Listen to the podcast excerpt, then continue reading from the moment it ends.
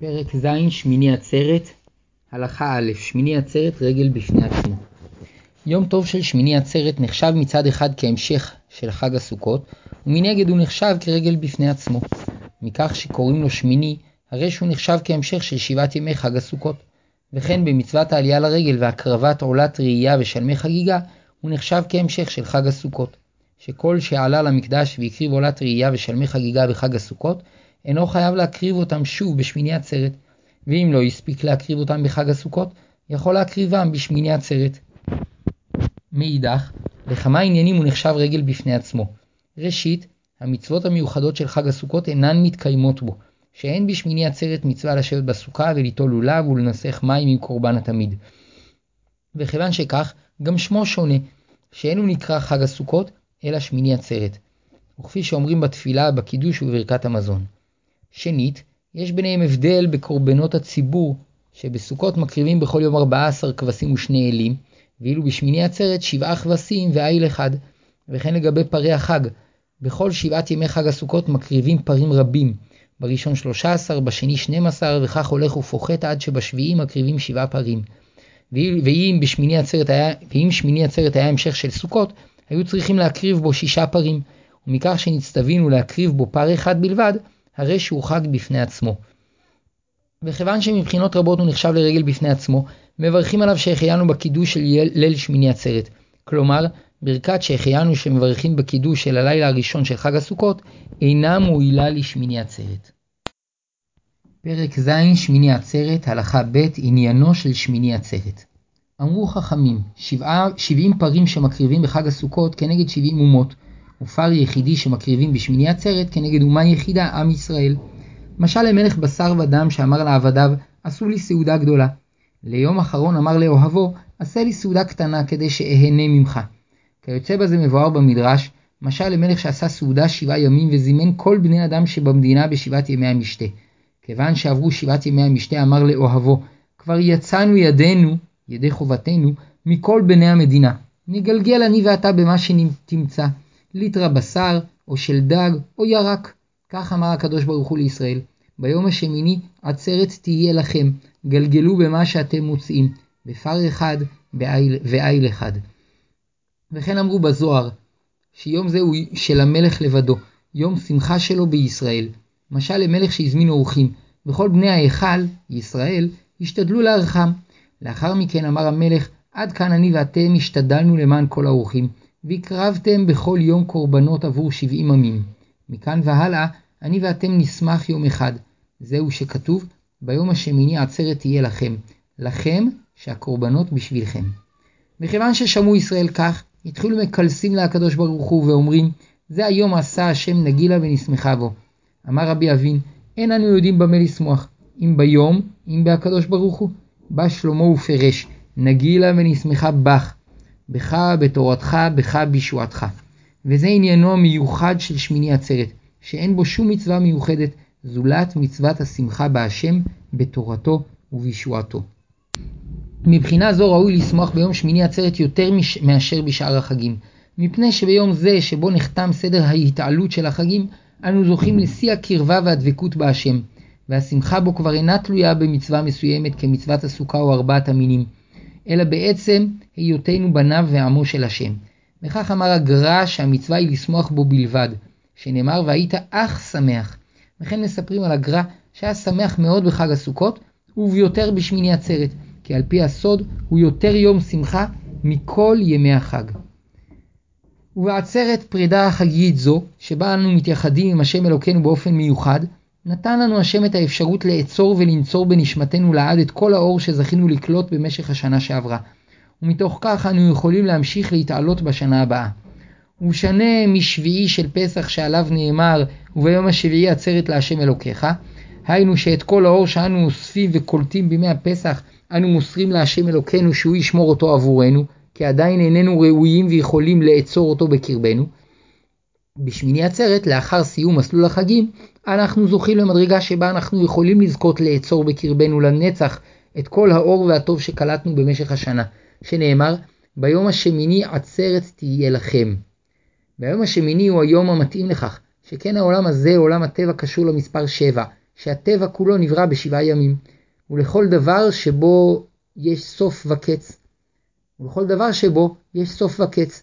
וכדי לאצור את כל הטוב והאור האלוקי שמתגלה בו, צריכים להתקדש ולהתעלות אל המדרגה שמעל הטבע והזמן שקשורה למספר שמונה. ומכוח המדרגה שמעל הטבע, יש אפשרות לתקן את העולם.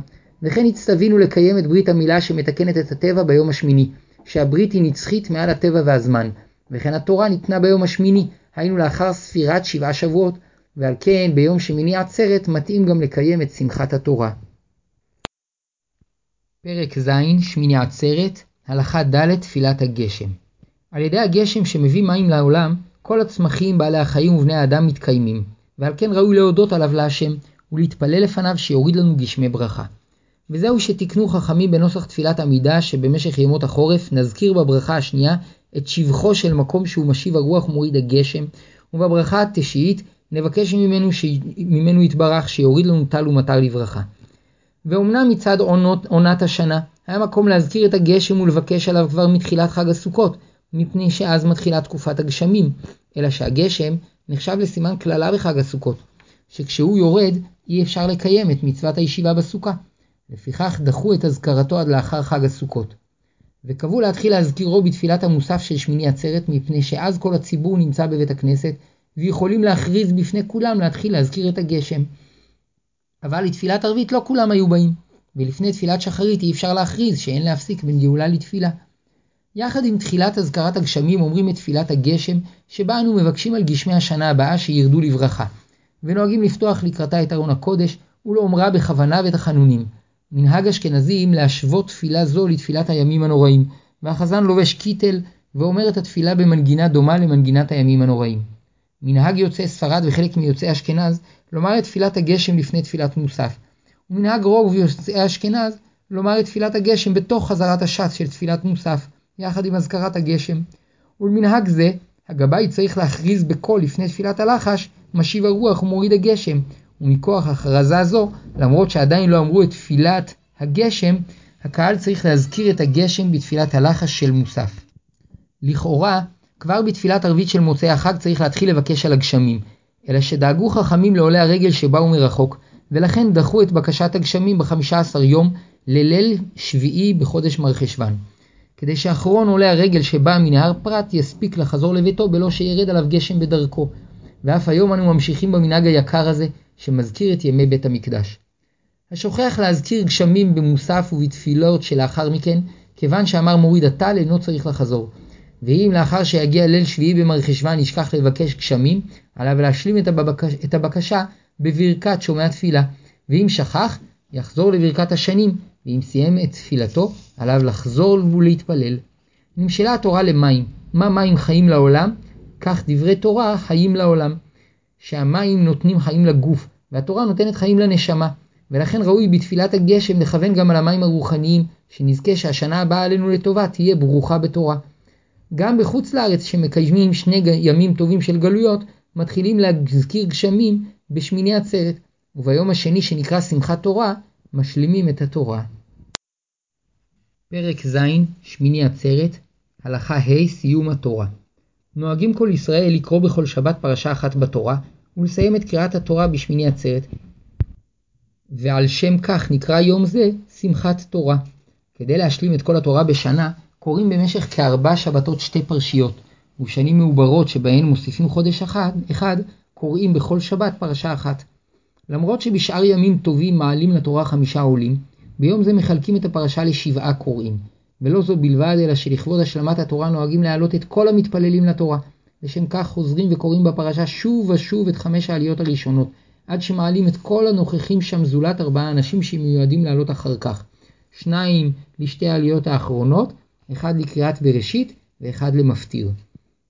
לכתחילה, בכל פעם שחוזרים לקרוא את הפרשה קוראים כסדר המקובל כהן ראשון, לוי שני ושלושת העולים הבאים ישראלים. ואם היה צורך לקרוא לעוד כהנים או לעוד לוויים, מעלים אותם גם לעליית רביעי וחמישי. ואם אפשר, עדיף להעלותם לפי הסדר הקבוע, היינו שברביעי יעלה כהן, ובחמישי לוי. אם היו שם כהנים מרובים ולוויים מועטים, אפשר בכל פעם שחוזרים לקרוא את הפרשה להעלות כהן לראשון וישראל לעליית שני. ואם כל הכהנים והלוויים עלו, מעלים ישראלים לכל חמש העליות.